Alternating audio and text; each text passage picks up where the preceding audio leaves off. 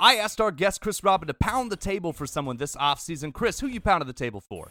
Oh, it's not even close to me. And they're two rookies too. I mean, we could have run the gambit on you know other players that we liked, but given the fact that it's almost the end of February here, everybody's pounding their desks or their chairs on rookies. It's Purdue wide receiver Rondale Moore and Memphis running back Kenny Gainwell. I love both of these guys. And the only reason I say that and follow me here is because personal reasons. So in a lot of upcoming drafts, people already know like where their picks are and they try and plan ahead. I don't have anything in like the first like maybe five or six picks. So it's perfect for me to land Gainwell and even Rondale Moore if I move up here. So I'm pounding the table on Rondale Moore and Kenny Gainwell. I love it. I love it. That table is beat to smithereens with love for Moore and Gainwell. Uh, I just kind of want to throw in there the Memphis running back thing seems to be a thing every year. Playmakers, excitement. I'm going to be looking for him as well. Now let's get to the show. Welcome, everyone, to the most accurate podcast. I am your humble host, Brandon Niles, and co-hosting today is Chris Allen. Chris, I hope the winter weather spared you troubles. How you doing today? Uh, I got a couple of days off of work last week because up here in Southwest Ohio, we got pelted with about uh, six or seven inches or so. Kids were at home, wife was at home, so we all got to hang out like while the winter storm kind of passed over us. But than that, we're doing okay. Happy to sit down with you again here. It's been a couple of weeks since we got to chat, but I'm happy to chat with Chris too. I mean, we got one of our Fantasy Pros rankings experts over here on the show with us today, so I'm happy to talk fantasy. Awesome. Thanks so much, Chris. I'm excited to have you too. It's been too long, too long already with the two week break. I gotta, I gotta say it. Uh, as Chris alluded to and I mentioned in the cold open, we are excited to be joined by Chris Robin, member of the Fantasy Sports Writers Association. He does DFS content at the Undroppables and at DFS Cheat Sheet contributor and expert ranker at Fantasy Pros, does IDP, also just a fun, enjoyable Twitter follow at Detroit Beastie for anyone looking to expand their network, add a little information and positivity to your day. Chris, thank you so much for joining us. How you doing?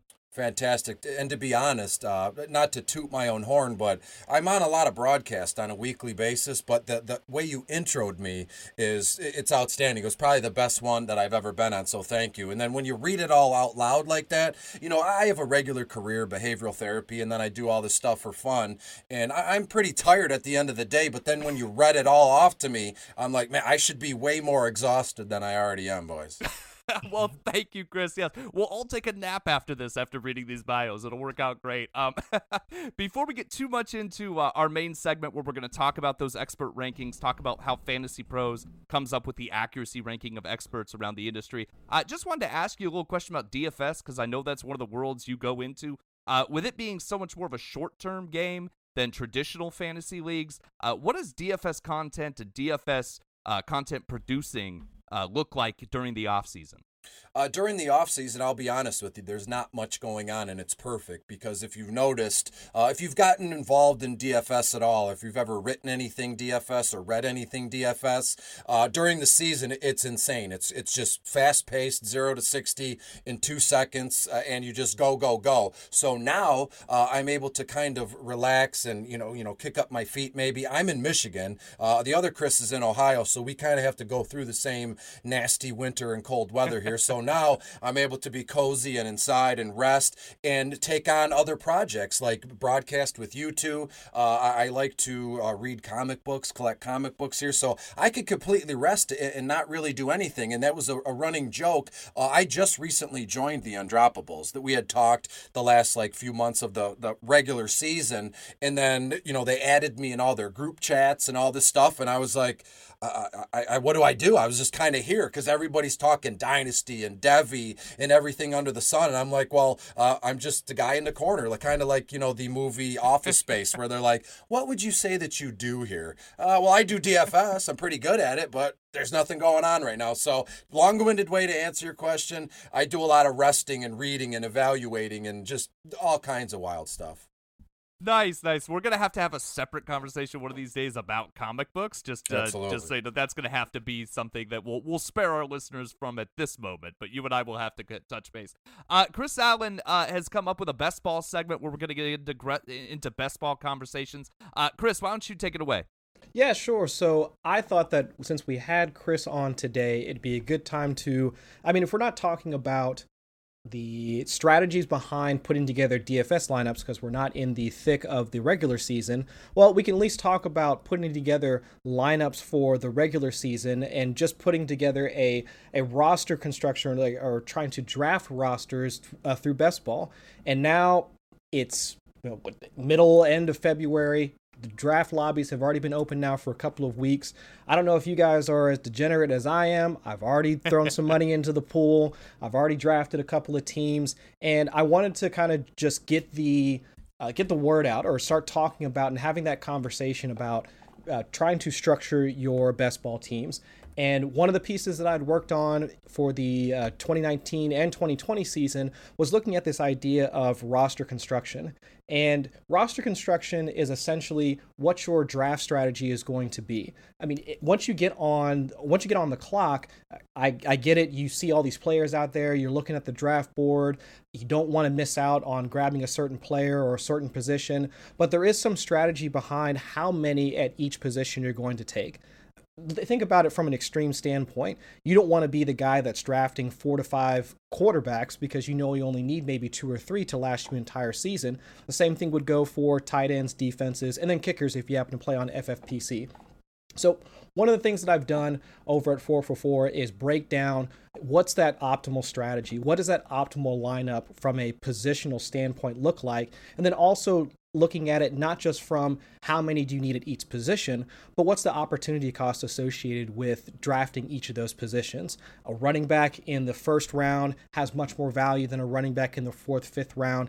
Similar to wide receivers, I mean, where their score or their values are a little bit flatter because you can get similar output from a second, third wide receiver in the fifth or sixth round, as we've seen historically. So things like that and that's the type of the uh, type of stuff that I get into, and you'll see over the next few weeks. Both myself and Jen Eakins, we're putting together uh, a list of, I guess, strategy articles uh, going through roster construction. And I wanted to have that quick conversation with both of you guys tonight.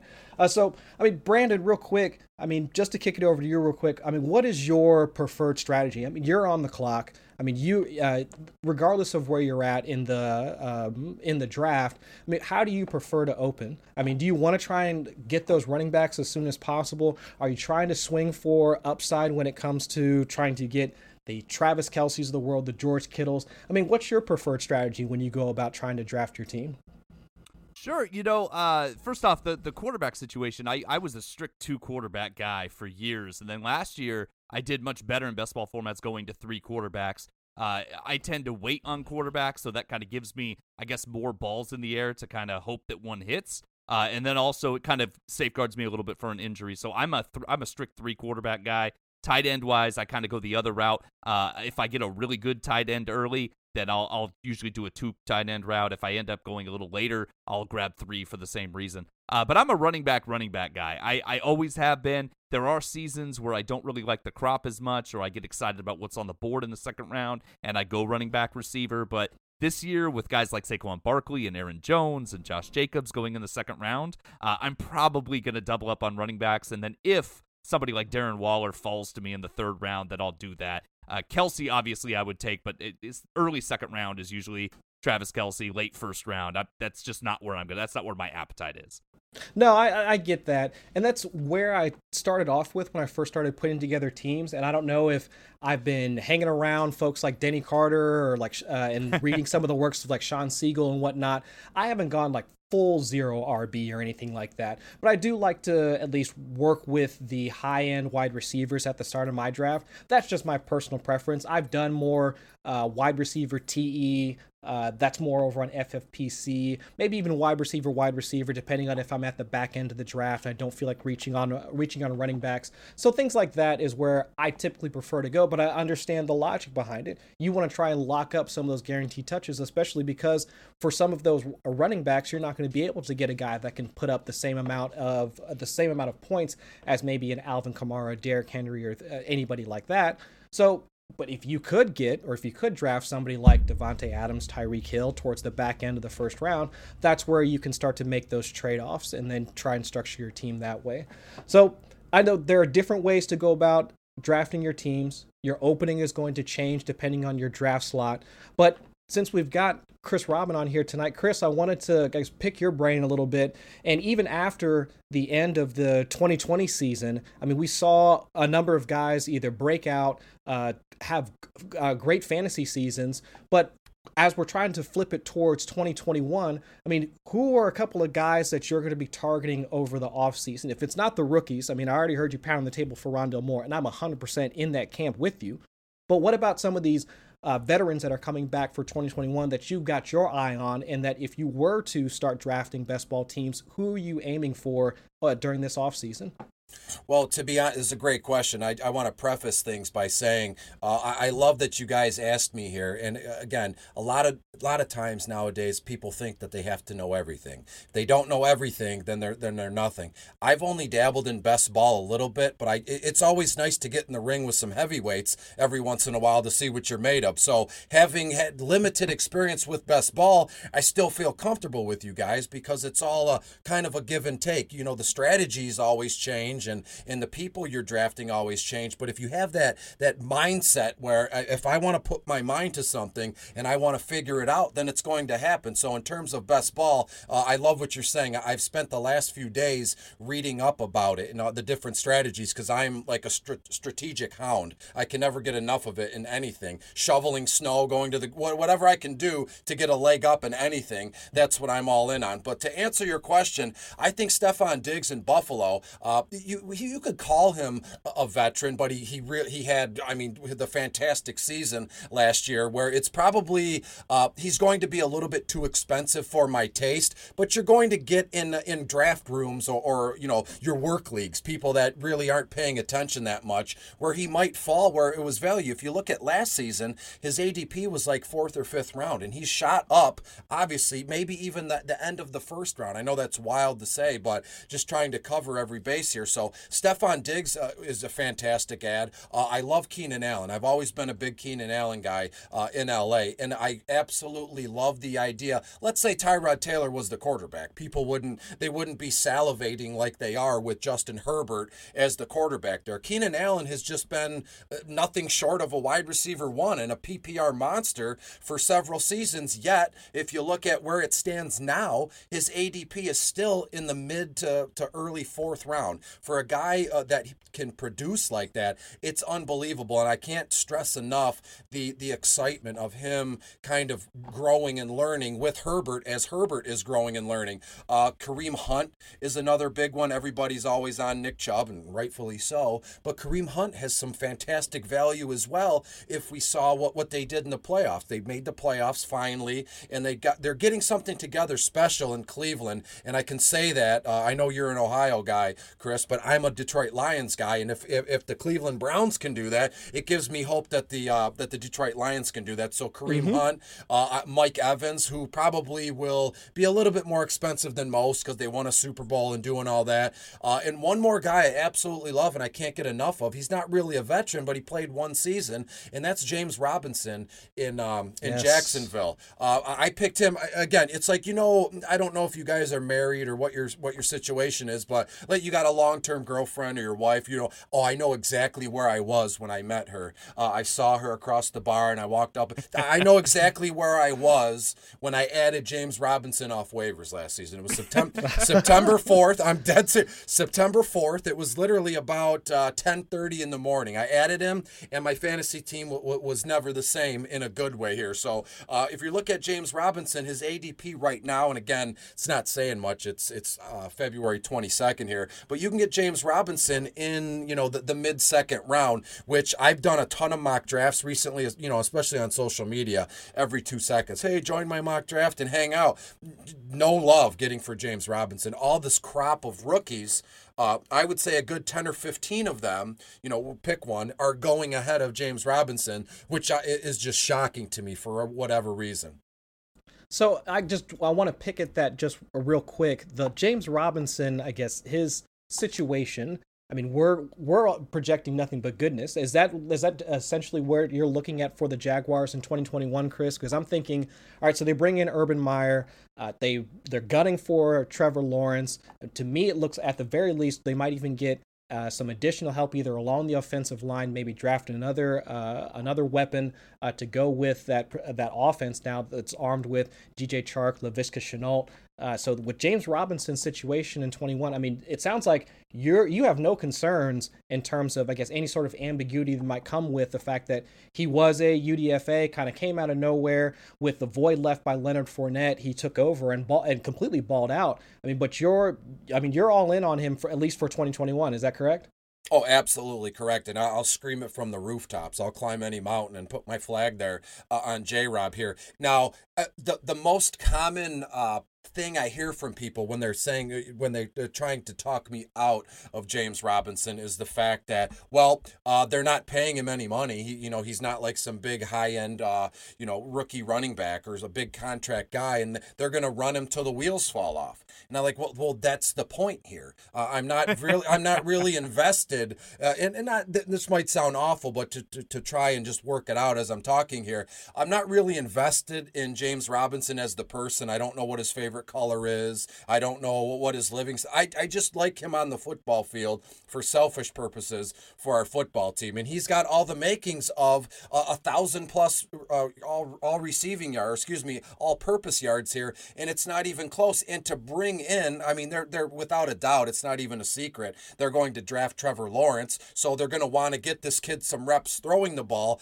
And everything I've seen in my 36 years on this earth, uh, a rookie quarterback's best friend is a good running back and or a tight end that can kind of help him out, you know, in coverage and, and reading some defenses here. So James Robinson is going to be unbelievably fantastic this season. And uh, I'm sorry, I'm not sorry for people that are trying are putting him down and telling me that oh, you don't want any part of him. They're just going to they're going to bring in somebody else. I just it's just not possible.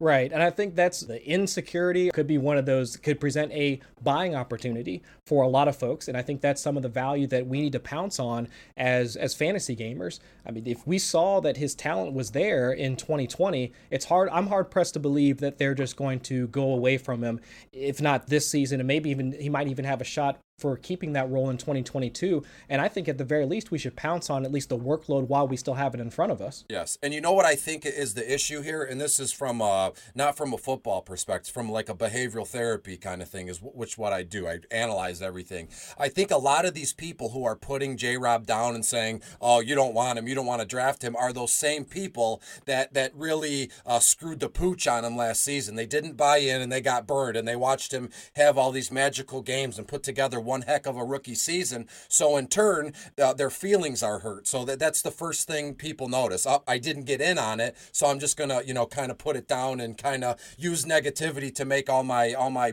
bad feelings go away. It's really an odd situation. I, I agree, and I'm, I'm hoping that James Robinson continues to prove that he is a good, uh, not just fantasy asset, but just a good running back, which he showed in 2020. So I'm, I'm definitely all on board with that, and I'm hope I'm hoping that's the case. Yeah, it's strange. Uh, just to cut in here, it's strange because we didn't hear this with Arian Foster. Like, I understand right? that James Robinson didn't quite have the season that Arian Foster had when he had that breakout year his second year. But, you know, Robinson, undrafted, he's 22, averaged 4.5 yards per attempt, had 1,400 all purpose yards and 10 touchdowns last year for a bad team. Like, I don't see what the downside is here. And I don't see why Jacksonville would look and say, hey, here was the highlight of our offense last year. We're not paying him. Let's replace him with a higher priced option. It just doesn't make any sense to me. I'm with both of you completely. Chris, what's in the news this week? I mean, the big elephant in the room, I guess, even though the dust is kind of settling now uh, after the after the trade was announced, but Carson Wentz, the drama is over in Philly. He is now back with Frank Reich out in Indianapolis. He is a Colt. He will take over for the retired Philip Rivers and then now lead that offense. And hopefully, I mean, given what we saw Philip Rivers be able to do just in his first season and that revamped uh, offensive line, they drafted Jonathan Taylor. They have Nyheim Hines backing him up. But then you see not just T.Y. Hilton showing up in the passing game, but that mixture between him, Michael Pittman, uh, Parris Campbell, even though he was hurt midway through the year. I think it's a potent offense. I think Carson Wentz can be seen as one of those guys that he can, at the very least, maximize the talent of those guys around him. He needs that supporting cast in order for him to be functional as a quarterback. So the Eagles went ahead and did their deal. So they went ahead and moved him for the 2021 third round pick and a 2022 second round pick.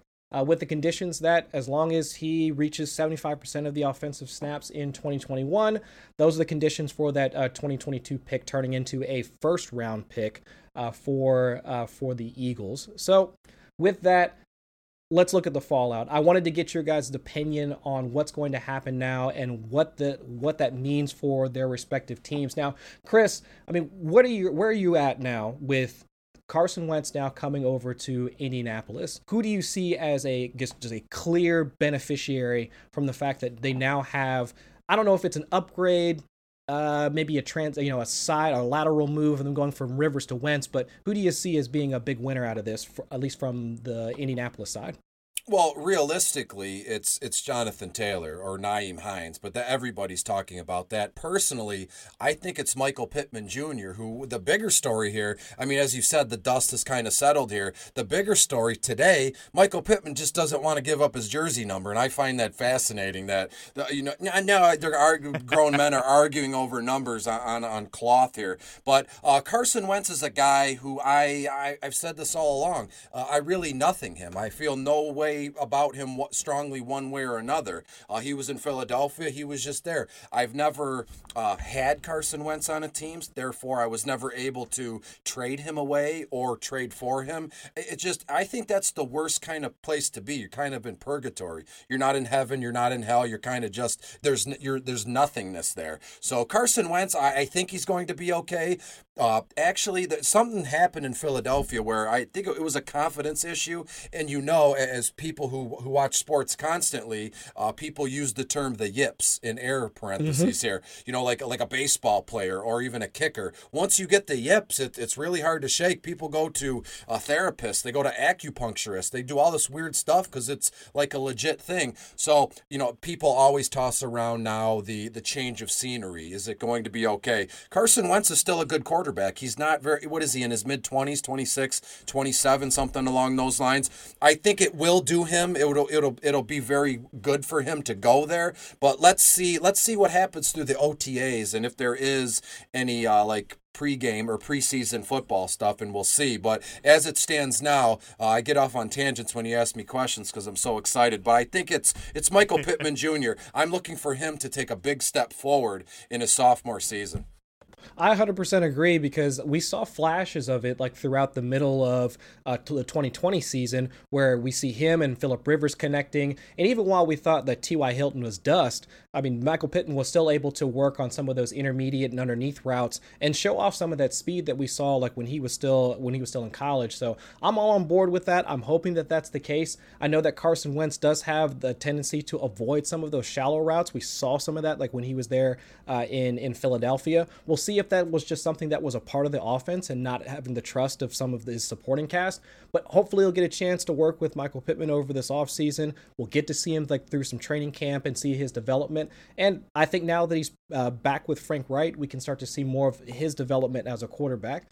But now turning things over to the Philly side, Brandon, I mean, is it Jalen Hurts season? Do you think that there's any chance that they can wind up drafting another quarterback? There's a chance, but I, I still think they probably bring in a veteran to back him up as more of like an insurance policy. I just don't see them using a top pick on a quarterback when they've got other needs. They need weapons in that passing game. Uh, Philly is a blank slate, and I'm really excited to see what they can do with some better health and adding some weapons to that offense. Uh, last year, you know, you got to look at it. They were missing five offensive starters if you count Jason Peters, who they signed late to replace Andre Dillard, who was supposed to replace Jason Peters, who Jason Peters then replaced and then got hurt. So they, you know, they, four of those starters, four guys that they were missing, were top 14 in PFF offensive line rankings the previous season. So, I mean, they have a really good offensive line that wasn't there last year. And I think that Jalen Hurts will benefit from just even a little bit of average health there. And then any kind of additional weapons that they're going to bring in. Miles Sanders progression, uh, you know, more from Jalen Reagor if he can stay on the field. I bet they add somebody in the draft. Uh, in this deep wide receiver corps, Dallas Goedert there. You know, I, I just think the the weapons are there, and that team is not as empty uh, in the coffers as perhaps it looked last season due to injury. So I'm pumped for Jalen Hurts, and I think he's going to get every opportunity to win that job while they bring in maybe like a Nick Foles. They make like a trade for Nick Foles again or something along those lines. I think I think that's the move you see them make rather than some big splashy signing. Yeah, I think that's true. And from the looks of it, they're already ready to move on and dump some of those expensive contracts that they were carrying. DeSean Jackson has already been released, if I'm not mistaken. Uh, there, I think the report came out earlier today saying that Alshon Jeffery is going to get released. Yep. So it looks like they're they're moving on from uh, some of their aging talent that's on the team. They already invested in Jalen Reagor. Uh, we'll see if they can bring in some more, some additional help in order to boost that passing game. But the very least, I mean, with the uh, small sample that we saw Jalen uh, over those last uh, three or four games of the 20, 2020 uh, season, I think there's enough there to say that he should be their starter in 2021. I'm hoping that they can get past some of those injury uh, concerns that you noted, Brandon, and then that entire franchise as a whole can at least become a, I guess, a better competitor in the NFC East because after last season, it just seemed like if Washington was pretty much the only team that we were excited to watch week in and week out, especially towards the end of the season, they had a shot going to the playoffs. Uh, that, I mean, something's wrong. Uh, so yeah. I think that I, I, would say that they, uh, with the way that they're moving things now, they're they're better set up for the for the future at this point. With that, I mean, that's the news for this uh, this last week or so. Uh, let's kick it over to to Brandon and Chris, and let's let's go through our featured segment for today. Sure, sure. First, I just want to mention normally we do a feature feature segment where we highlight a uh, article from 4 for 4 that we really like. Uh, I'm not going to go too much into it because we've already talked about Carson Wentz, but if you want to go dig more and more into that Carson Wentz trade and hear uh, some really good analysis, Jen Eakins, our uh, other co-host who's not here this week, uh, she wrote an article this week. I'll I'll put the link in the show notes, uh, all about the fantasy repercussions of the Carson Wentz trade. So uh, check it out. No thoughts on it because it's something we already covered, but definitely check out that article. Folks, early bird pricing for 2021 4 for 4 memberships are available. Don't hesitate to sign up early and capitalize on the ever growing off-season content we bring you day in and day out. Check out Classic, Pro, and DFS and betting memberships up to 25% off right now. See 4for4.com slash plans for details. And on to our main segment of the week. Uh, this is the thing I was really excited to get Chris Robin on to talk about uh, fantasy expert rankings, how we go about them, how we use them, and then Fantasy Pros history of ranking experts as well. I love it. So, uh, first off, Chris, uh, you do the you do some rankings over there, don't you? Yeah, absolutely. IDP as well. You know, the, all the full offensive positions and uh, IDP as well. That I, have always loved that, and I, I've always carried that flag. And then in turn, this last year, that's all I like. IDP is like the redheaded stepchild. Nobody wants to embrace it. Nobody wants to talk about it. But I'm still ranking it. I do every year. Uh, I do a my, my top my 50 uh, IDP guys where I write a blurb on each one. I mean, it's not nothing crazy, but it's still it's something that I enjoy, so it's easy to do, and I'm happy to do it. So I'm glad that I'm also, you know, people throw my name around in IDP circles, and that that makes me very uh, happy and proud. I love it. We'll have to hook you up with Mike Woellert from 4for4 who does the IDP rankings over there. Yeah, you and I you and him would definitely enjoy talking IDP. I love IDP. I love it in Dynasty. I love it in Redraft. I enjoy it a lot. Uh, when you make those rankings, uh, it sounds like you put a lot of thought into them. How do you recommend people use the rankings? Like, uh, do you recommend they do tiers or just straight this guy's better than this guy or are they double checking their gut? Like how do you how do you think of people using them when you put them together? That's a fantastic question and it's i think that w- with the number system like this guy is a he's a top five quarterback. Patrick mahomes is qb1 or mm-hmm. Tannehill's qb7 wherever he was this season. It kind of it, it leads to some like not uninteresting but unnecessary kind of conversations where it's kind of like people are you know my sword is bigger because i you know my sword is bigger. No i mine my toy is bigger. Thing along those lines. All these numbers are thrown out there. I firmly believe and i would love this that we kind of move to a tier system. That's my thing you know but then you get a and then you get a group you can't make everybody happy. You guys know that by now. But you know in tiers you know it's like uh Patrick Mahomes tier break, and then someone put 17 spaces after that. So tiers, I think, are should be. I'd love for that to be like the new uh, hotness or the new way to to kind of rank people or use rankings because uh, over the years when I'm comparing two players, you know, for my own personal use in a fantasy league or even DFS, you know, uh, quarterback four and quarterback six, they're they're two numbers away, four, five, six. It's boom, it's right there. But if you have a tier break at four into number five, and then six is in, another tier. It kind of tells you a story in your mind because most times, correct me if I'm wrong here, when I'm reading my when I'm reading other people's rankings or even my own, it's kind of like a, I have to make a snap judgment. It's two minutes before lock, or, you know, two minutes before the kickoff, and I'm deciding on two guys, and I'm I don't get anywhere. This guy's wide receiver four, this guy's wide receiver five. You know, just flip a coin and go from there. I think I'm not saying that uh, that tiers would create like uh, world peace or anything, but a tier, if a wide, receiver four was in the top tier and wide receiver five was in a bottom tier, I would easily, you know, defer to the higher tier, if that makes any sense. No, that makes perfect sense, and it's really the way I use rankings. I, I tier them. I have like little spots, uh, little slots where I think of, and then I use them as a double check to double check my gut. Like I look at a, a lineup decision or a draft decision. I say I like this guy better than this guy. That's what my gut says. I'll check the rankings, and if they're far apart, then I'm going to change my gut and tell my gut you are wrong. But if they're pretty close and in a similar tier, then I'm probably just going to go with my gut. Uh, Chris Allen, do you? How do you you use rankings?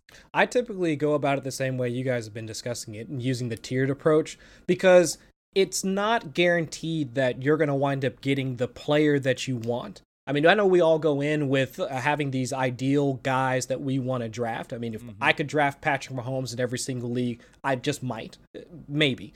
But I mean, if you can't get Patrick Mahomes, you have to be flexible in your drafts, whether it's doing yeah. a live draft, drafting for your redraft teams with your buddies or whatever, you have to be flexible. So if you can't get Patrick Mahomes, who is your fallback option going to be? Who is a player similar at that at that value or where your draft position is that you would want to draft in his spot? And I think that's what tiers allow you to do. Tiers allow you to look across multiple positions and say, well, if I can get up to these four or five running backs in this tier, that's where I'm going to draft. And those are the types of guys I want to draft right here in the second or third round. And if that tier gets eaten up, well, then maybe I'll just flip over to wide receivers because then I should be able to find some wide receivers in a in a higher tier that I can draft from from there and I can pick from that pool. Instead of if you just go through the rankings just numerically, you might wind up missing out on some value and wind up, I guess, uh, using or uh, abusing the opportunity cost associated with your position. So by using tiers, I think it gives you a better idea for that value across multiple positions instead of just staring at a ranking sheet and say, well, can't get Patrick Mahomes, so that just means I'm just going to go down to the very next guy, and it could be a wide receiver, running back, or, or wherever. So it gives you that positional value that you might not get uh, elsewhere. Yeah, absolutely. Because I, you know, I want Alvin Kamara. He's not always there. I got, I got to come up. I got to pivot. That's what I got to do. I got to pivot in that mm-hmm. situation. Mm-hmm. yeah. Um, uh, Chris Roberts. So Fantasy Pros has has takes a look at the different rankings that are out there. It's something they've always done, and this is. I, I know that there's information on the side about learning uh, the methodology they go behind ranking, but that seems like such an arduous process to me to go about all the experts out there, look at all the rankings, and try to figure out which expert is the most accurate each season. Uh, 4for4 has done very well in this year to year. John Paulsen's always near the top. Uh, how do how does Fantasy Pros do this? Uh, because I, I think it's I think they do it better than anybody, and I really enjoy it every year. I think it's very interesting. Just curious what you can glean for us on the um on the process behind it. It has to be like an algorithm, or if you're used to playing DFS like an optimizer, they, they have all the players in front of them and they kind of use, uh, as we were saying, like a tiered system, or it, it, they're collecting the right data in terms of the output per person. And then you look at it on, the, like, let's say I'm looking at a fake big board right now with all the quarterbacks on there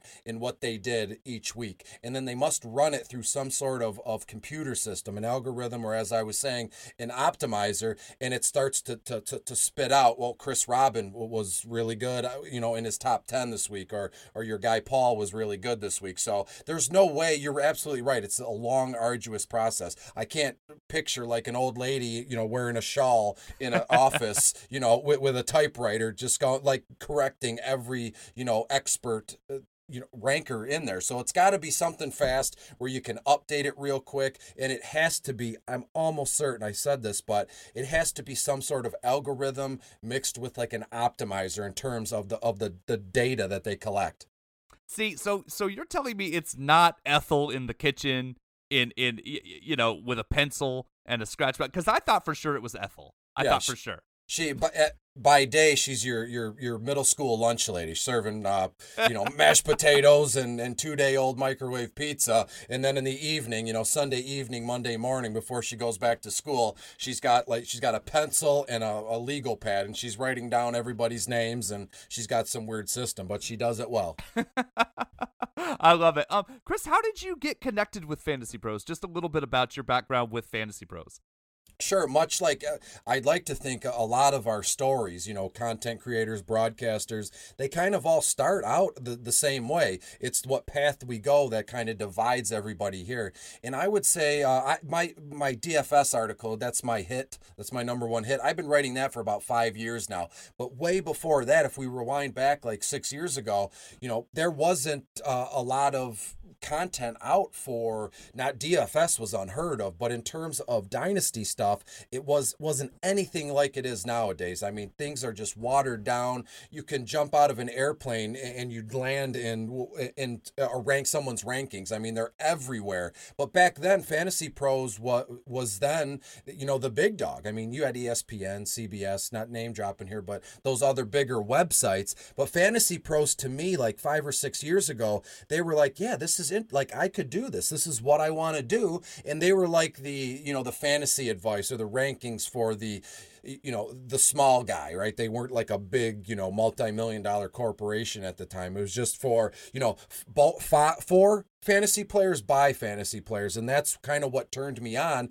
And i was i'll be honest with you i was insecure for a lot of years in terms of putting my own you know content my own writing my own rankings. I was very insecure about that. You know things are going to get torn apart they're going to run me out of the business. I mean and i noticed that there was a just a you want to contact us? Contact us. So i would send an i sent an email probably two or three times a month for about uh, a few years and i finally heard back and I just stumbled upon it. I went and logged on to my my Fantasy Pros login and I had all uh, like premium access. I was able to drag and click and do my rankings. So they they they let me in to to be an expert ranker, but they didn't say anything. So that I emailed the, the same people back and they go, "Oh yeah, we put you in like six months ago." Like I, I missed out on half of the season before because I didn't know that they had given me the go ahead or like the tools, you know, the access to to rank and go from there. So this season, uh, I was chomping at the bit to get my rankings in, and I had a, a, an absolute blast. I love the idea of the fantasy by fantasy for fantasy players. I love 4for4 kind of has a similar uh, reputation and mentality, which I really enjoy. Everybody there, uh, it's it's just a cool cool environment, I think. So I wanted to take a quick look. I mentioned John Paulsen does our expert rankings. Um, I shared those rankings with Chris Robin uh, on Friday. They're behind our paywall, but uh, I wanted to take a quick look at them since we're talking rankings. Uh, he's got his never too early rankings out that were updated last Friday. I wanted kind of the three of us to mention maybe uh, somebody that we uh, like on that, uh, where they are, or maybe like more than where they are, and somebody maybe we're not as high on there. Uh, Chris Allen, have you gotten a chance to take a look? I did, and the one of the first things that I was looking at was quarterbacks because that's typically where I tend to gravitate. Uh, and essentially, especially when it comes to best ball, since we were talking about that earlier, I tend to plan out my entire draft strategy around the around the quarterbacks. If I'm going to wind up taking a swing at a quarterback early on in the draft, so in the fourth, fifth, sixth round, am I going to be looking at a Josh Allen, a Dak Prescott, a, a Kyler Murray, uh, or if I'm, or am I going to be waiting later on and trying to take a stab at, you know, Ryan Tannehill, Joey B coming back, assuming the uh, the knee is, is knee is okay, yep. uh, or something like that. So that's that's where I was looking at, like on um, on John's rankings. And one of the things that stuck uh, that stuck out to me uh, that I'm not 100% in on. And not to say that not to say that he's wrong because now I'm gonna have uh, John in my uh, in my mentions on Slack here after I say something. but I see I see Matt Ryan down at, at quarterback 15, and after after this past season, um, where we saw, I mean, even without Julio Jones uh, for what two, three, four games, uh, Calvin Ridley now has his like 13, 1300 plus yard season.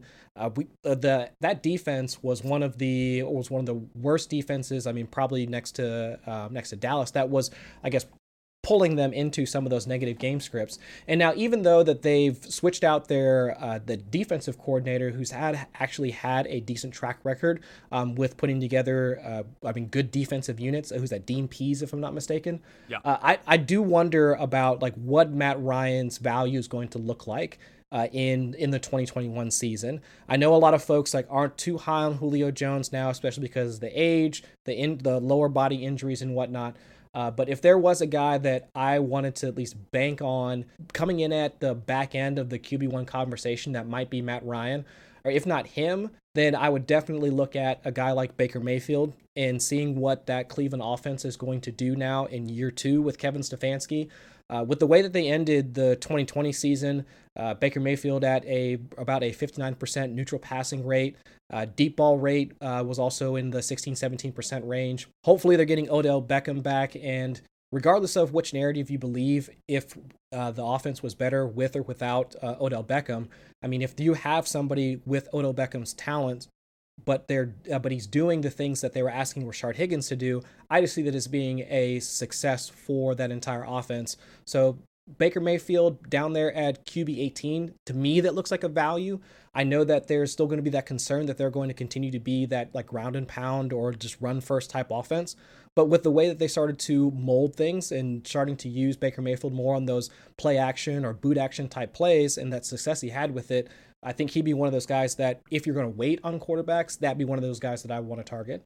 I'm with you. I, I love bargain hunting and looking at those lower ranked, those second tier ranked uh, or I'm sorry, like QB2 level ranked quarterbacks to see who I might target. Uh, I do the same thing with tight ends, which is why I look at Irv Smith all the way down at 14. I look at Mike Gesicki up at um, number eight. I, I don't see a big difference between those two. I think Irv Smith obviously isn't quite as proven as Gesicki. Both are probably have been inconsistent thus far. I think the upside of someone like Irv Smith that you can get way late in the draft is probably going to be worth more to me than uh, a mid round pick on Dallas Goedert or somebody along those lines. Uh, Chris Robin, anyone stand out to you, and what do you think of Matt Ryan? Yeah, absolutely. So when I'm looking, I, I spent days on end looking through the, these rankings, and I, didn't. Uh, you said you know don't share them; they're behind a paywall. I'd never do that, but they're they're very good. I wanted to tell a few people like, look at these. You know, in, in in reference to you know you know someone's got Justin Herbert like literally 18 or 19. I'm like, well,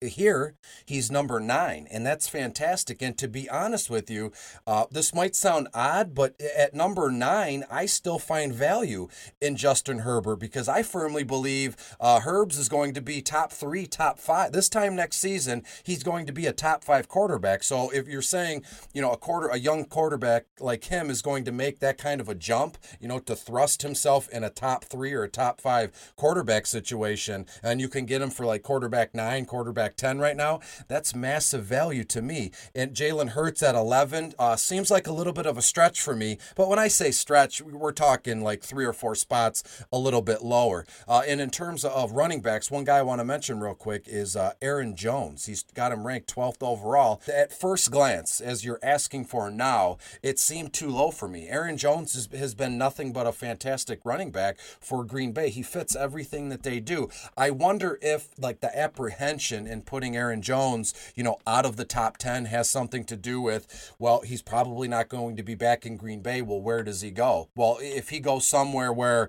uh, he, it's his show all day, every day, I'd like to think we'd be able to move him uh, into the top 10 here. And one other guy, uh, running back D'Andre Swift, 14. From everything I've seen so far, everybody's just absolutely in love and enamored with, with D'Andre Swift here in Detroit. And on your rank, rank on their rankings here, you have them as, as 14th, which is which is very fair. But if if you follow the pack and you're seeing D'Andre Swift as a top, uh, let's stretch it a little, as a top like six or seven back, you know, but most people are, that's where they're ranking him. But if you're telling me I can get him uh, 14th, you know, at running back 14, then th- that has to be massive value given uh, how other people are looking at Swift. Yeah, yeah, I, I agree. Some of those running backs is going to be value to be had. Certainly, uncertainty is probably a factor here with the never too early rankings. Uh, every year, John has to, it's, it's a tall task to take into consideration all of the potential movements and all that. I'm sure that's factored with Jones. I will. I do want to point out John Paulsen, James Robinson number seven on this list, right up there with the three of us. I just Love it. uh, Fantastic. out there, number seven. Fantastic. Um, I, I want to ask one more question about the rankings. I'm always interested in the tight end position. Uh, George Kittle ranked third uh, here, ranked uh, top five pretty much everywhere. Uh, do you have apprehension, either one of you? And we could start with Chris Robin here. Uh, what's your apprehension level drafting George Kittle, uh, probably in that second, third round where he was going last year, uh, based on coming off such an injury plagued season, some uncertainty at quarterback, some more weapons? Uh, how confident do you feel with Kittle being in that same conversation he was last year? I there's there's little there's actually I, I was going to say little to no, but there's little there's nothing. I have no qualms about drafting uh, George Kittle in that like as you said that that early to mid second round here, and I would even. Uh, not looking to start a fight here, but I would bump up Kittle sec- second overall over Waller. And again, that that's not saying anything earth shattering. That's pretty you know standard from what I'm seeing here. Uh, Kelce is no doubt one in a way. I mean, he's a, a top ten wide receiver in terms of what he did last year. But we all know that that's not a sneaky little uh, nugget of, of fact here. But George Kittle, I have no issue with him. This guy is fits the bill. Everything I like in, in a fantasy football player. And again, people get uh, they get very thrown off. They think it's like it's life or death with fantasy. If we're not having fun playing fantasy football, then what's the point? And I, I like to own guys within reason. I'm not going to reach for someone silly just because he's uh, my guy here. But George Kittle is is a top two tight end to me.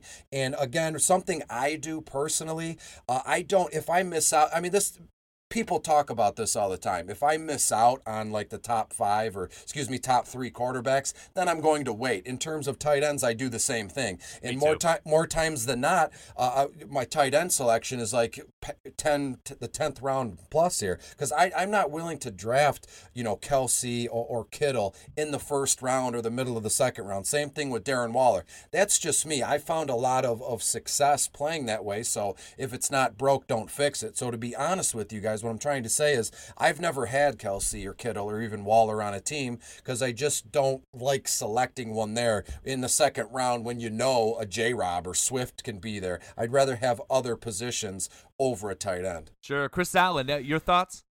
So, at least for me, if I'm looking at George Kittle in the early second round, the value proposition of trying to grab a, a tight end, I'm, I think I'm with Chris Robin in the fact that, and I think you echoed his sentiments, Brandon, was that if I'm not going to grab like one of those big three, then I, I'm just going to wait. And I would rather. Uh, in some cases, I would rather draft the the wide receiver or running back that's going at about that same time, just because that's how I prefer to structure my team.